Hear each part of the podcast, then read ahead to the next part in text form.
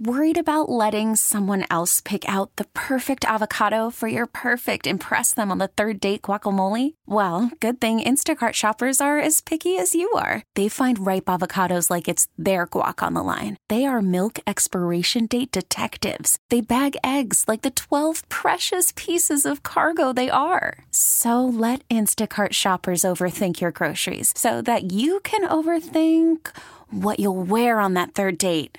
Download the Instacart app to get free delivery on your first three orders while supplies last. Minimum $10 per order, additional term supply. This episode is brought to you by Progressive Insurance. Whether you love true crime or comedy, celebrity interviews or news, you call the shots on What's in Your Podcast queue. And guess what? Now you can call them on your auto insurance too with the Name Your Price tool from Progressive. It works just the way it sounds. You tell Progressive how much you want to pay for car insurance, and they'll show you coverage options that fit your budget. Get your quote today at progressive.com to join the over 28 million drivers who trust Progressive. Progressive Casualty Insurance Company and Affiliates. Price and coverage match limited by state law.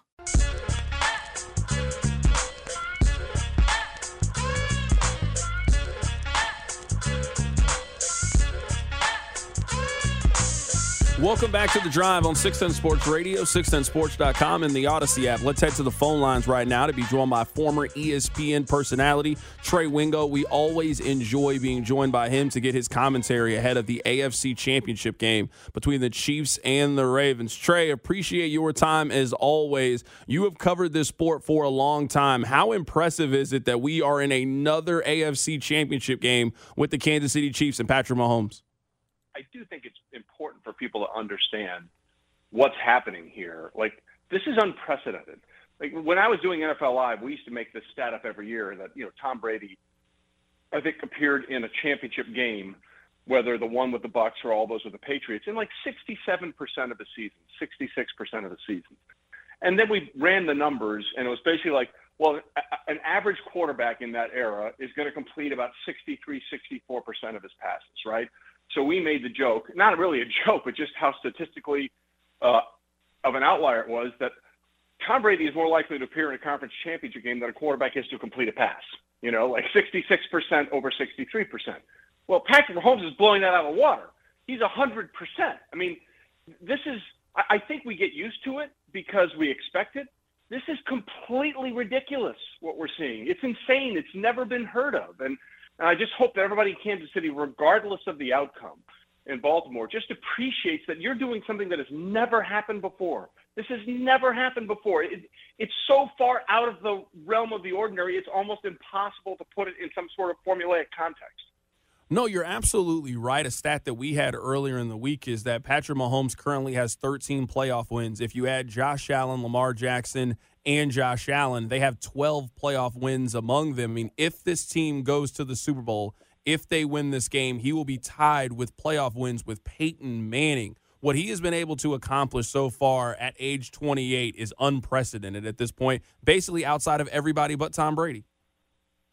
Yeah, and he's on that path. And, you know, uh, you know, what we can have the discussion about what constitutes the GOAT. Is it rings? I personally am not a big ring counter because to me, teams win championships, teams win games. Are quarterbacks part of that? Absolutely. Are they a big part of it? Absolutely. But if MVS doesn't make a contested catch, which hasn't happened since last AFC championship game, we might not be in this position. He made a couple of them. You know, if if uh, if the Chiefs defense doesn't step up and figure out, uh, you know, they did an amazing job in the second half stopping that run where they were gashed in the first half for almost 130 yards on the ground. So all of these things factor into it. So Mahomes is, in my opinion, without question on path to becoming the greatest of all time. Even if he doesn't get seven, which is what Brady has, and I don't think anybody's going to get seven, there are other ways and other metrics to better determine whether someone is the best of all time. I mean, Brady's seventh came on a on a team that was already good. Uh, you know, they they they won a bunch of games despite a quarterback throwing 30 interceptions in Jameis Winston. And then just for fun, they decided to add Antonio Brown before he went bonkers and Rob Gronkowski. That's an almost unstoppable offensive weapon there. So you, you have to look at the metric of how somebody played in situations as opposed to just count the rings, in my opinion, to make the determination of what I singularly away from the team success, they are the best at what they do. Trey, what's so exciting about these matchup is you have two very talented, two great quarterbacks and two very different play styles. I look at Lamar Jackson as the best running quarterback that we have ever seen. You talk about the arm angles and the brilliance of Patrick Mahomes. That's what makes this quarterback matchup so exciting is you have two contrasting styles going up against one another. You really do. And, you know, I think the Chiefs, at the last time I checked the line, they were three and a half point underdogs, right? Is that still where they are? I haven't checked today if the line's moved at all, but I think it's about three and a half. And, you know, this is the first time in the AFC picture where I look at the, the teams and say the other team is better. Like you go down, up and down the roster, I think it's safe to say that the other team has been more consistent and played at a higher level over a longer stretch of time than Kansas City. So this is a this is an unusual situation. However, there is a been there done that mentality that the Chiefs know and own and thrive on, and that is a huge unknown in this game, right? Uh, this last weekend was the first weekend where Lamar Jackson won uh, his team, a team quarterback by Lamar Jackson won a divisional round game. In the in the Lamar Jackson era, they'd been 0 2, and he was 1 and 3. The team was 1 and 3 with that one win coming in the wild card round over the Tennessee Titans. So now we're talking about the AFC Championship game. And, you know, this is kind of a legacy game for Lamar Jackson. Can he get to the level? Can he take the team to where Patrick Mahomes has taken his team on multiple occasions? Statistically, by the numbers, they have the number one scoring defense. They have the MVP uh, likely in, in Lamar Jackson. They should win. But the question is, how do they handle the moment? I think we all know outside of a second half brain melt against the Bengals a couple of years ago and the play before the end of the first half, the Chiefs handled these moments very, very well. And, and I think that's the one thing in this game that no one can account for. Right now, we're talking to Trey Wingo with the 33rd team. Trey, we had Mitch Holthus voice of the Kansas City Chiefs join us earlier in the week, and I asked him what he saw about Baltimore, and he said that he is looking at a team that doesn't have any weaknesses. When you look at the Baltimore Ravens, what do you see? I think there is a weakness, and I think it's in the passing game, a consistent passing game. They get the big flashes and they get the big plays, but a lot of times they have trouble, especially through the air, uh, continuing drives. You know, you go back to that divisional win over the Texans. It was 10-10 at the half, and yes, the Texans' touchdown was a special teams play. I understand that, but they had 23 passing yards in the first half. Uh, Lamar, I think, at 50, it was 7-11 for 54 yards, or a couple of big sacks, which took away some of those numbers. That's not a very good sustainable success. Now they had some things go their way in the second half, and, and like any good team, when they had to, they turned it up, much like the Chiefs. Down at the half, no problem. They outscore Buffalo on the road in the second half.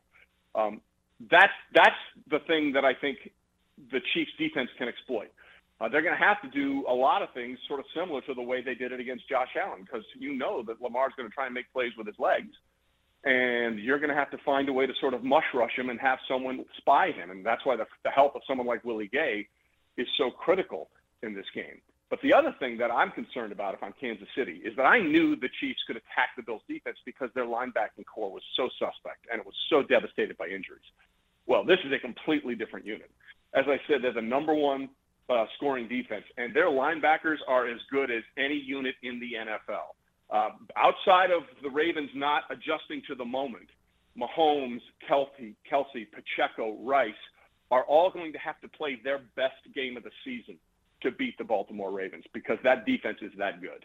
What I find really interesting about this matchup is you've seen this in a lot of sports that no one thinks you can do it until you actually do it. And Lamar certainly had a lot of questions yeah. coming into this postseason, but that was against the Houston Texans. That's not a team that many people thought yeah. could actually make a run and win the Super Bowl. He is one game away from never having to answer if you can win the big game. No one will ever question Lamar yeah. again if you can beat Patrick Mahomes in the AFC Championship game. Yeah, and it's a big if, right? I mean, Lamar said it uh, in his press conference either yesterday or today. They asked him about competing against Mahomes. He goes, "I don't like it. I don't like it at all." Like he knows what's at stake, and you know, uh, which is why I think what's interesting about the Chiefs this year and the way they sort of rebounded has been sort of interesting. They know what's at stake. We don't know if Chris Jones is going to be back next year. We don't know what they're going to do with L'Jarius Sneed, with Willie Gay, a lot of these core players, right? Uh, there are a lot of players that might be playing their last game in Arrow uh, for the Kansas City Chiefs if they lose this game. So uh, there's a legacy I think the Chiefs know that this unit, as it's presently constructed, has an opportunity to do something we haven't seen in the longest stretch in the history of the Super Bowl era, which is have a repeat champion. So I, I think that is a real motivating force for these guys, much in the same way that what you just said about Lamar is a real motivating force for him and the Ravens. They know to be the best, you got to beat the best. And you can say whatever you want about the regular season, where, in my opinion, almost every one of the Chiefs' losses was self-inflicted. Right? They they just needed to stop beating themselves. Like you go back to Week One. You know, if Kadarius Toney makes that catch, it's not a pick six that goes the other way. And oh, by the way, what is it? It's a one-point game. They don't have four turnovers against the Denver Broncos, including Mecole dropping one inside the uh, five-yard line when they were just about to get the ball back in a one-score game. They probably win that one. If he's not offsides for the lateral, they probably beat the Bills. If MVS makes a catch against the Eagles, they probably win that one. Uh, so the Chiefs have figured out how to not self-inflict. And that's what's been the, the best thing about these last two games. They've got to be more consistent in the red zone. But, you know, we still have to see Lamar and the Ravens in this situation. And they, the Chiefs are playing with house money because the way they played, people like, I don't know, might be over this year, maybe reboot, get a Mike Evans in the offseason, things might be different. Yet here they are again. And the Ravens have never been here in this in this iteration. But John Harbaugh's won the Super Bowl with Joe Flacco and a completely different team. That was a completely different team. These guys have yet to prove that they can do it. And sometimes that's the hardest thing in the world. Right now, we're talking to Trey Wingo for a couple more minutes here. He is with the 33rd team. Trey, we ask everybody this question. Give me your Chiefs win if scenario. Give me your Ravens win if scenario. The Ravens win if they don't spit the bit, if they don't succumb to the pressure. I, I believe. I mean, I mean, look what they did to the Lions when the Lions came to Baltimore earlier in the year, and the Lions were a really good offense. Now, granted, over the years, we've seen the Lions play much better at home than they have on the road. So if the Ravens play up to their capabilities, they'll win the game. The Chiefs will win the game if the Ravens feel the pressure, if the Ravens succumb to the moment, and if Patrick Mahomes goes in God mode, right? Like he's going to have like his best game of the year, even though his numbers weren't great. His best game of the year was the game against Buffalo. Clean, no mistakes, made a couple of unbelievable throws and didn't force the issue, right? That's that's that's the way they won that game. Well, he's going to have to play better than that. Pacheco's going to have to run against a really, really good defense. I have concerns about the offensive line if Thuney can't go. Allegretti played great uh, against the Bills. Again, this is a different level of defense. I think points are going to be at a premium in this game. I think it's going to be a low scoring game. First to 20 or 22, 23 may win this game. Trey, I asked you about the AFC Championship game. I'll get your question on the NFC. Give me your Lions win if, Niners win if. Um, the Niners win if if they can stop the run and get ahead and do what they do. They play bully ball. They're they're one of the best front runners I've seen in years. And Kyle Shanahan can use that masterful play calling, run design offense and really control the clock, and then they can just wear you down on defense. The Lions win if they get off to a hot start. They get up 10 nothing, 14 to 3, 17 to 7. And then the Niners are, are in a position to do the thing that they did last week. I'll give them credit for that, but they don't do really well. If the Lions get off to a good start, I think they can ride that momentum. And by the way, the weather is supposed to be much better in Santa Clara this weekend than it was last weekend in the uh, in the divisional round. That also uh, helps Brock Purdy because for whatever reason, kid that played college football at Iowa State struggles in the elements. That's that's kind of a weird situation. The weather's going to be better. The Lions get up early. I think they can win. If the Niners can stop the running game and control the situation and play the way they want to play, then I think they have a real chance to win by double digits.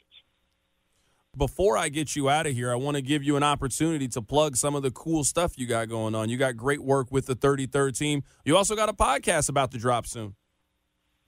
Yeah, it's about to, it's a new Amazon Wondery uh, combination collaboration, which is great because uh, Wondery is the best and biggest in the podcast industry, and Amazon is the biggest company in the business. It's called Alternate Routes, and it's basically a what if scenario in almost all the greatest moments in sports. Like, what if Marshawn Lynch had just run the ball against the Patriots in Super Bowl 49 instead of them trying to throw it inside to the third best receiver? And Malcolm Butler uh, drops, uh, drops, doesn't get to the ball and, and makes that. Uh, Ricardo Lockette doesn't make the catch, and Butler picks off the interception. Well, if that happens, the the Seahawks are the first team since the Patriots to repeat. Pete Carroll becomes the first coach in the history of football, in the history of football, with multiple championships in college, multiple championships in the NFL. Tom Brady might be gone from New England right after that game. Jimmy Garoppolo comes in. everything changes. Brady may not become the GOAT. Russell Wilson never leaves. Darrell Bevell, who made that call, the offensive coordinator, was the hottest OC at the time, and he hasn't sniffed a job since. That one play changed a myriad of things. Marshawn Lynch goes on to become the greatest marketing player in the history of the NFL because his brand just continues to grow. So it's going to drop. The first episode is going to drop after the Super Bowl. It's called Alternate Routes. Uh, Amazon, Wondery Plus, wherever you get your podcast. It's me and my old Sports Center co-host Kevin Frazier, who is doing great work on entertainment tonight. So it's good to be back together with him. And we're just going to go through all the what-if scenarios in sports that everyone talks about anyway. It's going to be a blast. And that is Trey Wingo joining us on the show today with the 33rd team. Also has a very exciting podcast coming up after the Super Bowl. You can check that out. Trey, it's always an honor to have you join us on the show to get ready for such a big weekend in the NFL. Thanks a bunch. Go Chiefs, baby. Let's do it. That is Trey Wingo joining us on the show today. Coming up on the other side, Lamar isn't getting enough credit, I think, for developing as a passer and one critical stat that will determine who wins this game. That's coming up. Keep it right here. It's the drive. You're listening to The Drive with Carrington Harrison, brought to you by DiPasquale Moore. Car, truck, or motorcycle wreck? Remember, Mike's got this on your official broadcast partner of the Kansas City Chiefs, 610 Sports Radio. Worried about letting someone else pick out the perfect avocado for your perfect impress them on the third date guacamole? Well, good thing Instacart shoppers are as picky as you are. They find ripe avocados like it's their guac on the line. They are milk expiration date detectives. They bag eggs like the 12 precious pieces of cargo they are. So let Instacart shoppers overthink your groceries so that you can overthink what you'll wear on that third date. Download the Instacart app to get free delivery on your first three orders while supplies last. Minimum $10 per order, additional term supply. Hey everyone, Boomer Esiason here. The NFL draft is behind us, and your favorite team is now gearing up for week number one. The free Audacy app puts you right in the middle of the pro football conversation with the biggest sports radio stations from across the country. The local voices who know your team the best, giving you their unfiltered takes on the current state of your squad. It's always football season right here on the free Audacy app.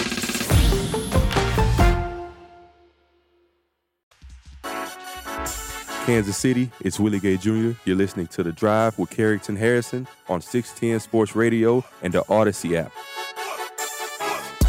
We'll give somebody a chance to win a pizza coming up here in about 10, 15 minutes or so. I want to give you guys a couple of stats about Lamar as a passer.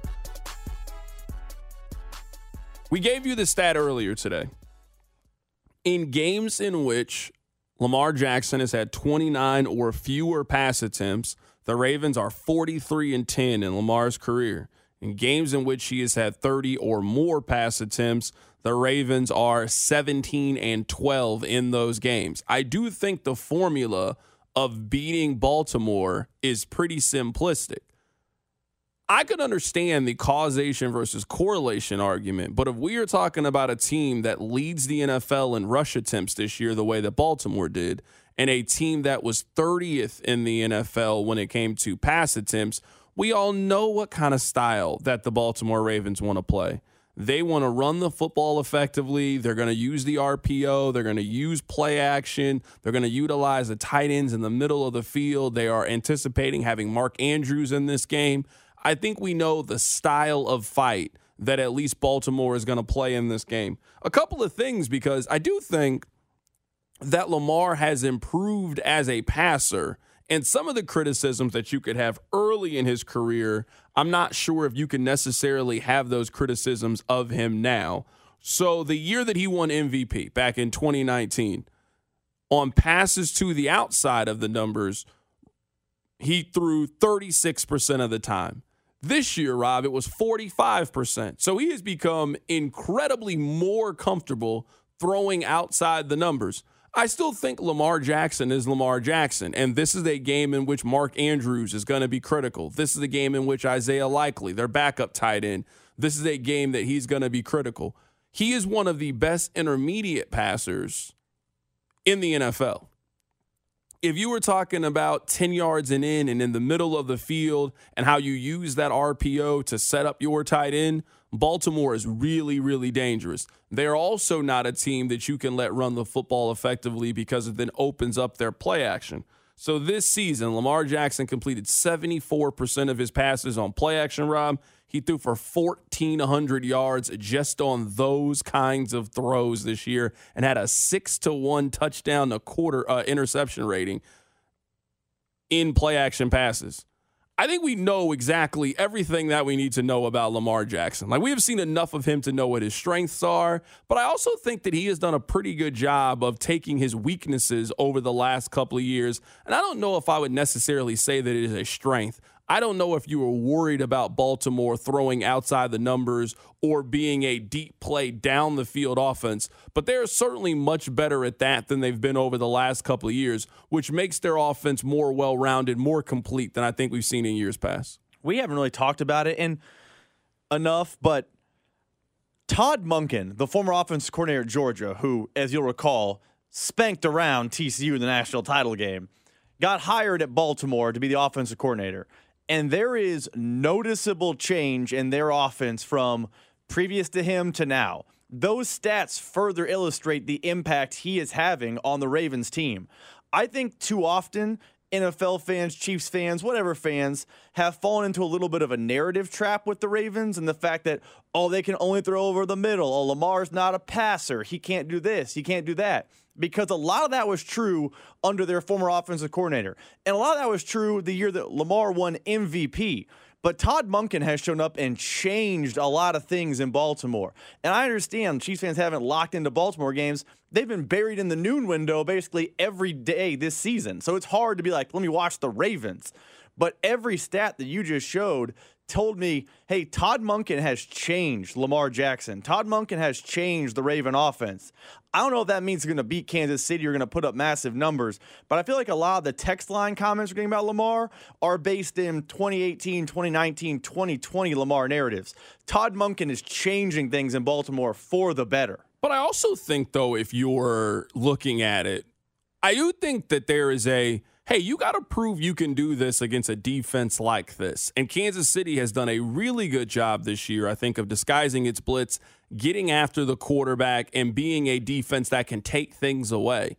If this defense takes away the middle of the field and now forces Lamar to do some different things, is he able to counter? Their defense, for the most part this season, has been really good at countering, taking away what you do really well, and also being able to recover on the fly. You might take advantage of the Chiefs' defense in the first 15, 20 minutes of the game. We have not seen a team so far this season that's been that's been able to take care of this defense over the full 60 minutes. They usually find some kind of rhythm middle of the third quarter, heading into the fourth quarter, this defense really starts to figure some things out and really starts to play well. A big thing for me in this game is going to be red zone opportunities. Baltimore is much better in the red zone than Kansas City was this year. They were one of the best teams in the red zone this year. They were sixth in the red zone opportunities. Kansas City this year was 19th Kansas City so far, they are scoring in the playoffs in their two games on 40% of their red zone drives, while Baltimore was four or five on Saturday against the Houston Texans. Kicking field goals and turning the ball over in the red zone the way that they just did against Buffalo might not be the formula to win this game. You remember Kansas City, their first two play, uh, first two drives, they kicked the field goals and then obviously the fumble from Mecole Hardman they're going to need to be a little sharper in the red zone in this matchup because they are going up against a team that usually converts those chances. They usually convert those opportunities into touchdowns. And Kansas City, I would say that's probably been one of their biggest weaknesses, too. You and I talk a lot about drops, turnovers, and penalties. Another problem with the offense this season has been converting in the red zone. They were below average at scoring in the red zone. They're going up against a team that was one of the better teams at doing that. Okay, so this probably I don't know if it's the first time this week where you're gonna where I'm gonna get labeled a hater, and that's fine. But you're telling me the key to success is the red zone. The Chiefs, who have struggled in the red zone all season long, they struggled in the red zone against basically everyone other than the Bears. You think this is the week they break through against the best defense in the National Football League, the team that led the NFL in total defense? I'm not saying you're thought isn't correct. The Chiefs got to take advantage of red zone opportunities. But you think, hey, after struggling at times against the Bills with it, after struggling at times against the Dolphins with it, after struggling with it at times against everyone, they're going to break through and take seize the moment against the number one total defense in the NFL. I think that is the key to success, but I don't know the Chiefs have the formula to crack that code. They didn't crack it against the Chargers and Raiders. Do you think they're going to crack it against the Baltimore Ravens? But I would say, at least in this game, the same way that you and I talked about turnovers earlier. You were big on, hey, they haven't been turning the ball over. They've done much better at turnovers. They have not turned into a defense that takes the ball away from the opposition, but they have been better at ball security for themselves. I'm not necessarily saying that this team needs to go out there and their four red zone opportunities, you got to score a touchdown on all four of those drives. That's probably not going to happen. You got to pick one of the two. Either you are going to be better in the red zone or you have to then hold them to field goals in the red zone. It's probably more likely that they hold them. Hey, Baltimore gets down the field a couple of times. It's now a third and eight for the defense. You get a quarterback hit from George Karlaftis. You get a quarterback hit from Charles Omenihu that disrupts timing. And now Baltimore is settling for three with Justin Tucker as opposed to scoring a touchdown. I mean, they were one of the better teams. They scored a touchdown on 60. They're not even talking about points. Baltimore scored a touchdown on 63% of their red zone opportunities this year, and you know their kicker is money. If they get down in the red zone, you can assure that you are leaving with points. Can you turn those sevens that they have been getting against virtually everybody else can you turn those into three point opportunities? And that could be the difference in this game. We'll give somebody a chance to win a pizza 913 586 7610. That's 913 586 7610. We got a trivia mini game coming up on the other side, and then we'll get back to Chiefs and Ravens in the AFC Championship game. Keep it right here. It's the drive. The Drive with Carrington Harrison, brought to you by DiPasquale Moore. Car wreck? Get the money you deserve. Mike's got this on 610 Sports Radio and the Audacy app. Ladies and gentlemen, he's feeling it. I am champion dot. You never know when it's going to happen, but it's always your chance to win. Here's another edition of C Dot's trivia minigame on the drive. All right, we are going to give Eric. We're only going to give one person an opportunity to win this trivia minigame.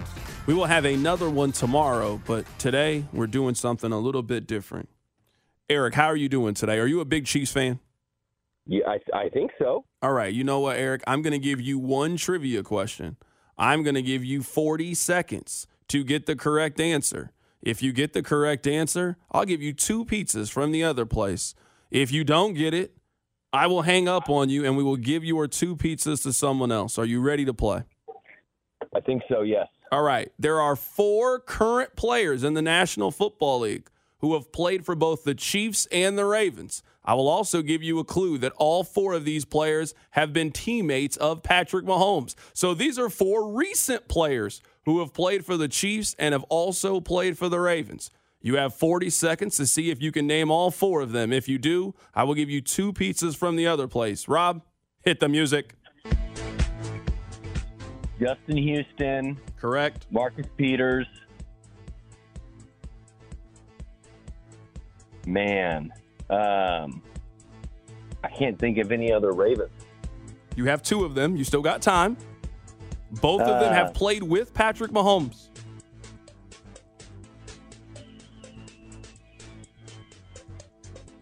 Was Demarcus Robinson one of them? He is one of them. You have one more. Uh, not Chris Conley. Sammy Watkins. Sammy Watkins is not currently in the NFL. Oh shoot! He's not currently in the league. He did play for both, though. I, I appreciate it, Eric. Sammy Watkins is not in the NFL. Someone said Terrell Suggs, currently in the National Football League. There are two, or four, excuse me. Justin Houston is one. Demarcus Robinson is one. Marcus Peters is the other. But people in the text line are guessing someone that never was active for the Chiefs, thus doesn't count. You guys are missing an obvious one. If you know who it is, text line 913 586 7610. We'll give you two pizzas to the other place. If you don't know, then we will not give you a pizza to the other place. We'll tell you coming up in five minutes who it is. There are four current players in the National Football League that have played for both Justin Houston, Demarcus Robinson, Marcus Peters, and there is one more that uh, currently is still in the league. Um, all right, Rob, let me ask you a question, good sir, in related to a list. I think Barry Sanders is the greatest Heisman Trophy winner to play in the National Football League. I don't really think that's that much of a debate. I don't think I'm going out on some limb. Do you think that Lamar Jackson is second? Because these are the guys that I would put into the conversation if you don't have the Heisman list memorized. Barry is one. You got Tim Brown, Charles Woodson. Now, I don't think he has an argument, but Derrick Henry certainly has had a great NFL career and has a chance of being a Hall of Fame player. And Marcus Allen. Maybe there's somebody from the 1940s. Let's talk about in the last 30, 40 years or so if we're if we're gonna put Barry Sanders as one, as a Heisman Trophy winner who turned around and had an incredible NFL career, if you said that Barry Sanders is the greatest football player of all time, I wouldn't fight you. Do you think that Lamar Jackson is second as the best Heisman Trophy winner that we have seen in the National Football League? I think he is, and I think the argument for first is a lot more compelling than I think you're leading on. I mean, Lamar has a chance to be a multiple time MVP winner. We think he's going to be a multiple time MVP winner. He was what, the first ever unanimous MVP winner? And if he wins Sunday, he will at least have a Super Bowl appearance under his belt. Like, I think he's right now two to Barry Sanders, but I'm not certain that with a couple more years, a couple more seasoning, a little more time, or even just a win on Sunday, Lamar doesn't ascend to 1 1 overall. Like, Lamar's on a path to being the Hall of Fame, so he's equal footing to Woodson, equal footing to Brown, equal footing to Allen. Now, Super Bowls will be the big thing, but you know, it wasn't like Tim Brown raked in the Super Bowls. It wasn't like Barry Sanders was a Super Bowl of Palooza. Charles Woodson had what, two? One maybe that I can think of? Marcus Allen had two. I mean, Lamar Jackson's going to have the MVPs. He's going to have been playing the most important position, has a chance at a Super Bowl appearance slash win still. Plus, he's 20, what, six? I'm not so certain Marcus, excuse me, Lamar Jackson won't go down as the greatest Heisman winner of all time in the NFL. A lot of people are arguing, what about Joe Burrow? I think you have to put Lamar ahead of him for the fact that he has just won two NFL MVPs. Like, I think you have to put him ahead of Burrow. And Burrow is incredible. I think you at least got, I, I think you got to put Lamar ahead of them. I would probably rank it this way. I would put Barry at one for obvious reasons. I would put Charles Woodson at two. So you don't have Lamar at two right now. I have I have Lamar at three. I would then put Marcus Allen at four and Tim Brown currently at five. That's how I would have it if I am ranking Heisman Trophy winners and how we've seen them translate to the next level. I think Barry Lamar is kind of 1A, 1B, so fighting that's kind of a waste of everyone's time. How is Charles Woodson ahead of Lamar Jackson right now. Like, I know he's a Hall of Famer. His career is incredible. You're going to be a list of accomplishments. You know just, I'm about to. I can't wait to even pull it's it gonna, You just go to Can- just go to his bust at Canton.com, and I'm sure it's great. But I mean, the list of accomplishments Lamar Jackson has is pretty great already, it, it and there's still I'm more just, time to be done. I'm looking at Charles Woodson's, and I'm not saying that Lamar obviously can pass him. I mean, won a Super Bowl, Defensive Rookie of the Year, won a Defensive Player of the Year. He was an All Pro eight separate times in the NFL and was on the all decade team.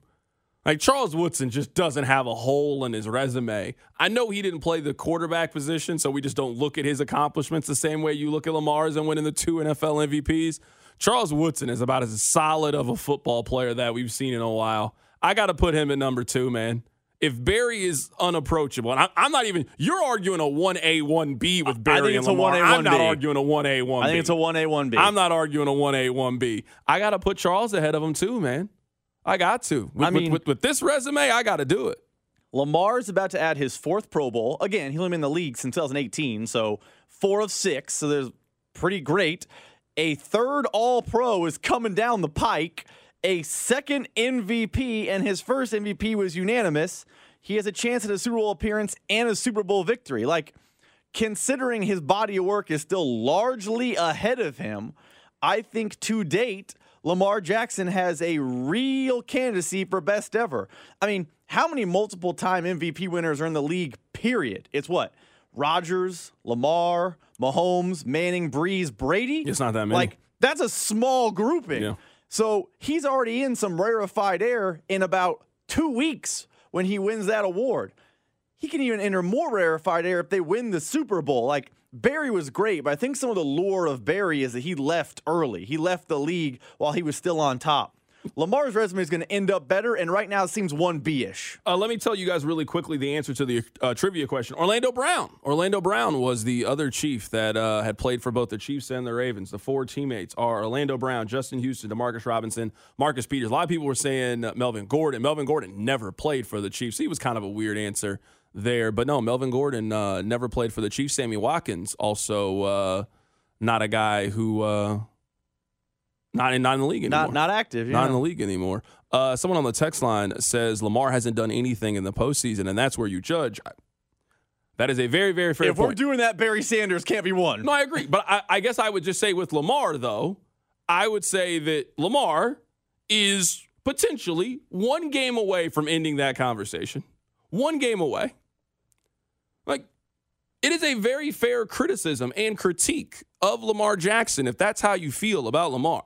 Like, I am not here to make excuses for Lamar and how he's performed in the postseason. Like, if you are a two time MVP, if you are that guy, then you have to go win a game like this. His two wins in the postseason, Rob, they are against the Tennessee Titans and the Houston Texans, two teams that no one deemed to be a Super Bowl contending team. There is a difference between being a playoff team and a Super Bowl contending team. Kansas City is a Super Bowl contending team. San Francisco, these last few years, they have been a Super Bowl contending team. If those are your two wins in the postseason, are Tennessee and Houston, then you don't have a great postseason win. And Lamar was phenomenal last week. He threw for 150 yards, two touchdowns, didn't turn the ball over, and had two rushing touchdowns, and had almost 300 yards total yards. So Lamar was fantastic last uh, last week. But you were not impressing anybody by beating C.J. Stroud in his second start and Ryan Tannehill in a postseason. This is how you measure yourself up against the greats. How do you play against Tom Brady in a postseason? How do you compete against a Patrick Mahomes? How do you measure up against the other great quarterbacks in your era, whether that's a Josh Allen or a Joe Burrow? That's really the knock on Josh Allen. I don't think anyone thinks that Josh Allen's a bad quarterback, but you've gone up against uh, Joe Burrow. You lost last year at home. You just had Patrick Mahomes at home. Your team lost that game. That's really what it. Th- I think it boils down to with Josh Allen. If those are your two wins, if those are your two heads on the wall, is you got C.J. Stroud and Ryan Tannehill, you have not done nearly enough in the postseason. Now it's time, if you're the Ravens, to go big game hunting. You got an opportunity to slay the biggest beast in the postseason this side of Tom Brady and the New England Patriots. The Kansas City Chiefs are coming to your building. If you're Lamar, if you're this offense, if you're this franchise that's been very, very good over the last 20 years or so, if you win this game, no one will ever be able to say that about you again. Hey, Lamar, how does he perform in the postseason? You beat the biggest ghost of them all. You slayed the biggest dragon, the biggest monster of them all, which is the Chiefs and Patrick Mahomes. Maybe it's an unanswerable question. I feel like Lamar has the most interesting narrative around him of maybe any player in the NFL. The way we talk about Lamar is just so different than any player in the league. If he does slay the dragon on Sunday, if he beats Mahomes and goes to a Super Bowl, do you think the narrative around him changes? Because I would say Joe Burrow, the way we view Joe Burrow, who's a great quarterback, I don't want this to come out like a slight to Joe Burrow. Joe Burrow's great when healthy. I know Chiefs fans hate him, but he's great. He was playing on the greatest college team of all time. He's great. We talk about him different because he beat Mahomes. We, as a media, find ways to slight Lamar Jackson basically at every turn since he has entered the league despite his multiple time MVPs. Do you think that changes with a win on Sunday? Do you think the way we talk about him and the way we talk about Joe Burrow ever becomes the same and we stop trying to nitpick his game and just respect what it is? Because I would say to date, it has always been, well, the playoff success. Well, he's not a thrower. You know how Twitter works. They call him a backup running back at times on the app. Like, do you think the way we talk about him changes if he puts Patrick Mahomes' head on his wall? Yeah, absolutely. 100%. 100%. I mean, we do that with all sports. We do that with all players. I mean, think about the way we talk about Clayton Kershaw, who has been incredible in the regular season. Part of Clayton Kershaw's legacy is that he's come up short in the postseason. So, absolutely. I mean, you and I watch the NBA. People feel very different about Jokic after his team finally went on a run. Yeah, if you're Lamar and you're the two time MVP, and now you've got the current MVP coming to your house, you got to play really well in this game, and you have to be a reason of why your team advances to the next round of the postseason.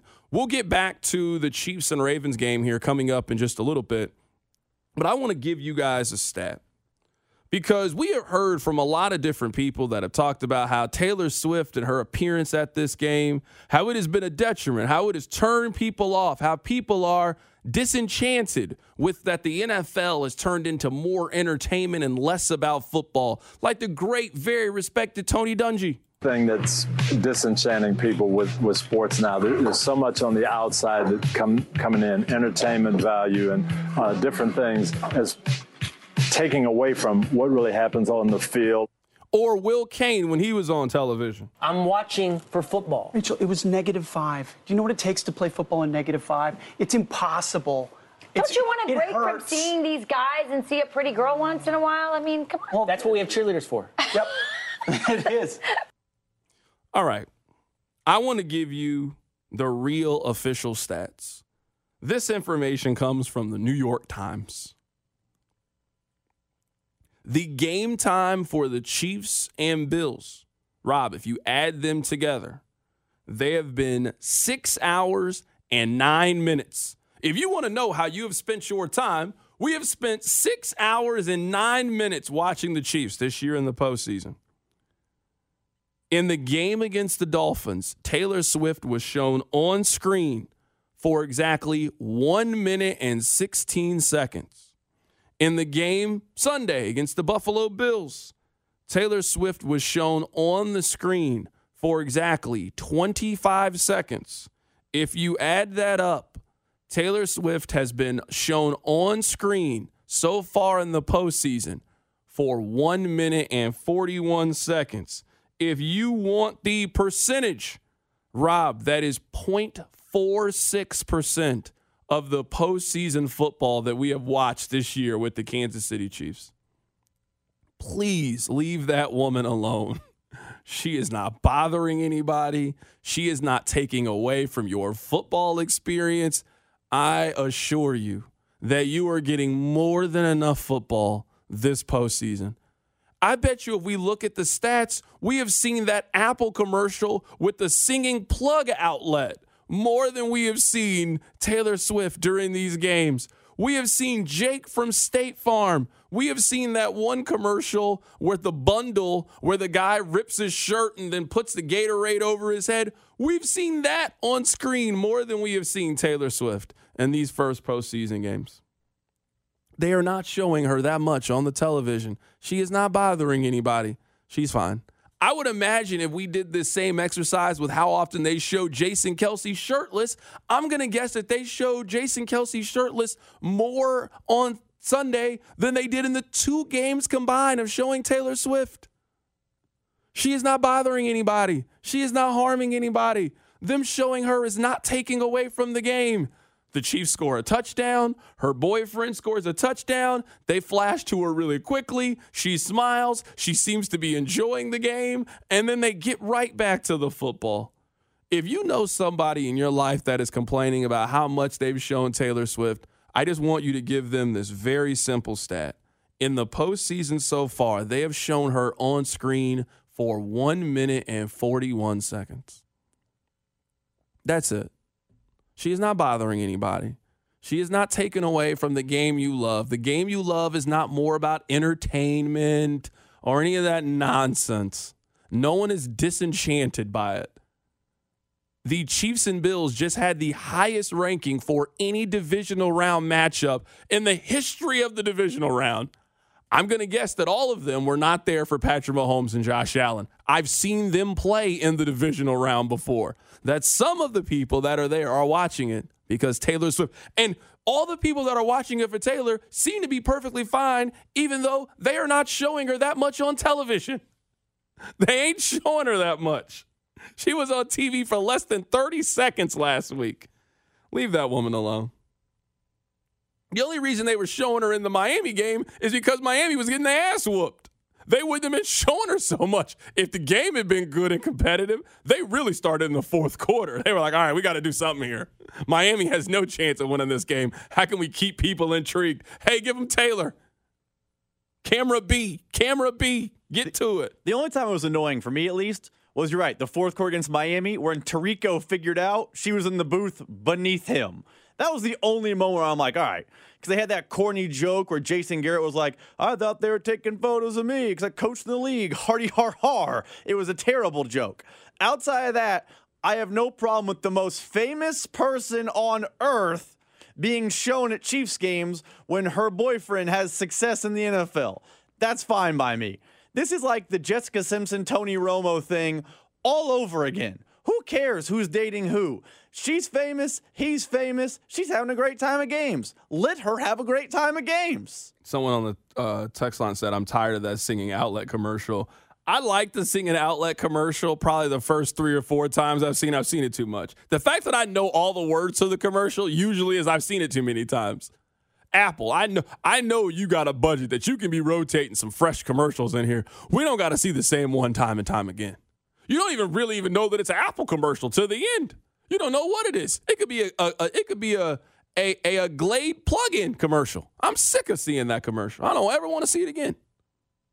We'll get back to Chiefs and Ravens coming up on the other side. Keep it right here, it's the drive.